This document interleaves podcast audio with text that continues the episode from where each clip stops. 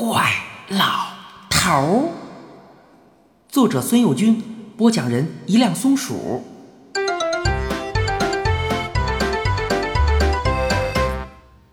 太阳王子和毛神老夸。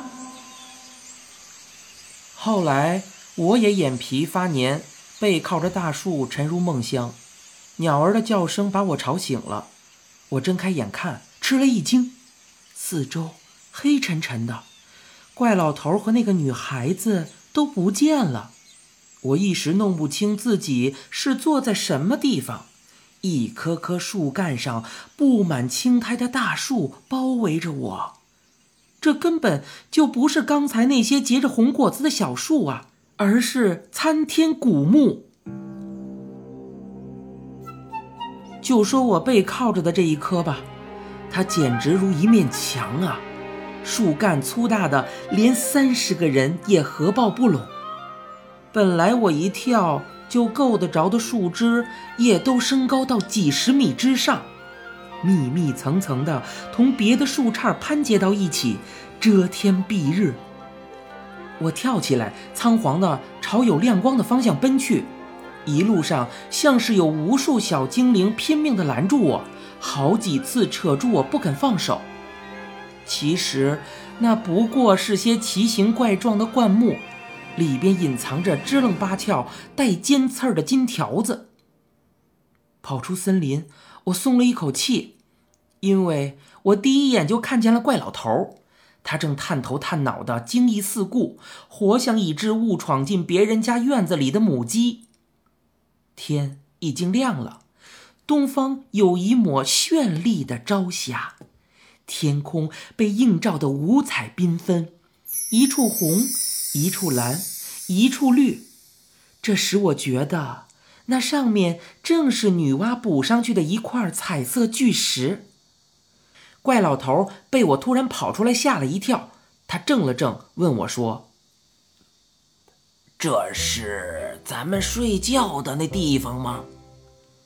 我正糊涂着呢，好像是我和他在一起，在这个地方站过，争论脚下那一片汪洋到底是洪水还是大海。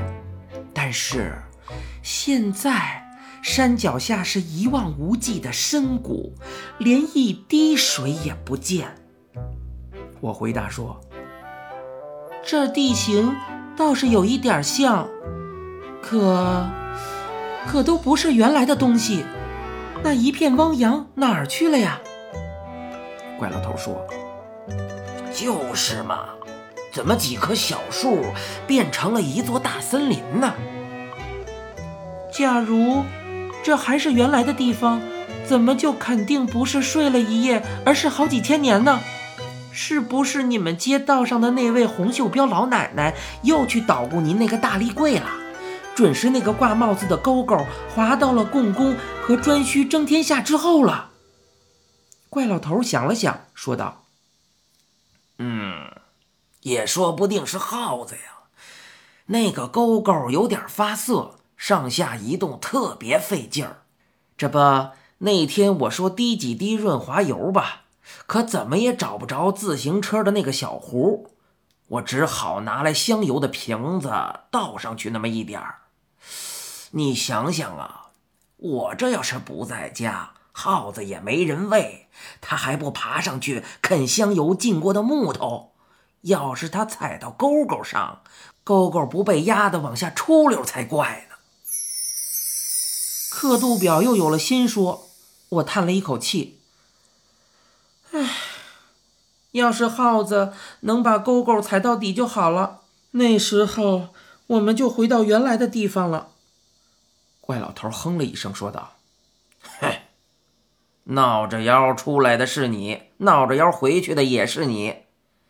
是谁闹了呀？我不过是这么说说嘛。”怪老头又朝四周看了看，问我：“哦，对了，你好像说现在到了共工跟颛顼争天下以后了。”“嗯，是啊。”咱们自打从盘古那儿给咱们架的那块大石头底下走出来，太阳但凡看得见，总是挂在天空的正当中，对不对？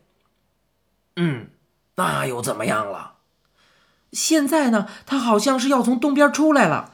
照您的说法，共工征地的时候发脾气，撞断了支着天的一根大柱子，天往西北倾斜。自那以后，太阳才从东往西处溜啊。怪老头扭脸朝东看看，连连点头说道：“嗯嗯，还是你的脑袋瓜转得快呀。没错，肯定是到了那儿以后了。你瞧，这只耗子有多捣乱。”挺好的一场戏，愣是让他给搅和的没看成。一个声音在我们身后响了起来：“什么好戏没看成啊？”我和怪老头都吃了一惊，转身看的时候，一个赤身裸体、胖的畸形的人牵着一匹黑马，正站在我们背后。这一人一马出现的太突然了，简直就像天上掉下来的。说那个人畸形，一点儿也没冤枉他。他胖的就像个大白皮球，脑袋也圆滚，根本没有脖子，胳膊因为身体太胖了，好像缩了进去，只露着两个小圆球，大概是拳头吧。两条腿完全也看不见，也许是由于他的肚皮直接垂到地面给遮住了。那匹黑马也生得怪模怪样，我定睛细看，啊，才发现那压根儿就不是匹马，而是一只极高大的、长着三条腿的黑乌鸦。怪老头嘟囔着说：“哎呦，吓了我一大跳，也不知道是从哪儿冒出来的。”大胖子说着话，又指指东方。从那边飞来的，堂堂的皇太子冒出来还行。不论他说自己是什么神、什么妖精，我觉得都不太奇怪。可是他自称皇太子，我就忍不住笑。大概因为太子、王子这类的词儿，总使我联想到一个翩翩的少年。就是做梦，我也绝不会梦见这么一位王子。怪老头一边打量着来人，一边掏出他的大烟斗和小布口袋，装了一锅子。他双手摸着衣袋，显然想找出火柴，可什么也没有摸出来。大胖子一乐，友好的说：“哈哈哈，在我身上点吧。”怪老头好像也没觉得有什么不平常，说了声“谢谢”。他叼着烟斗，把头凑到大胖子赤裸。把头凑到大胖子赤裸的胸膛上去，让我大吃一惊的是，怪老头吸了两口，嘴巴里居然喷出烟来。好家伙，烟斗点着了！怪老头吐出个烟圈，得意地说道：“你说是东边来的，我就明白了，扶桑树上对吧？”大胖子鄙夷地斜了怪老头一眼，说道：“很了不起吧？连我都不认识，那就太混蛋了。”怪老头还挺爱卖弄。那只三足乌鸦附和着说，也学他主子的模样，斜着一双白眼儿：“嘻嘻，这个小老头还挺爱卖弄啊。”怪老头有些狼狈，一时不知所措。我得帮我的同伴打个圆场。我对怪老头说：“我就不知道扶桑树又是怎么回事啊？”怪老头果然轻松了，回答我说：“两棵特别大、特别大的树，同一个根，并肩长在一起，好像互相搀扶着。我给你讲过桃树国，那上头……”最细的树枝也能修好几个足球场，可扶桑树还要大一千倍呢。他们兄弟十个都住在树上，九个待在下头的树上，一个挂在最上头。呃，轮到谁值班，谁就坐在最上头。这么着，升上天空不是方便吗？我吃惊的程度远远超过看见怪老头在那个大胖子身上点着了烟斗。那么说，眼前的这位满脸鄙夷神气的大胖子，竟是个太阳啊！我朝东望望，那边越来越红。怪老头说：“找扶桑树是不是？远着呢，这儿瞧不见。”然后他又讨好的问大胖子：“对吧？”大胖子不回答，满脸不屑的神气，好像在说。连这都不知道，简直一对白痴嘛！我对怪老头说：“嗯，怎么会有十个太阳？不是盘古死了，一只眼睛变成月亮，一只眼睛变成太阳？”大肚子突然说话了：“一派胡言！盘古那小子算老几呀？”怪老头有些急了：“怎么这样说话？那可是开天辟地的大英雄啊！”大胖子也凶起来，扯淡！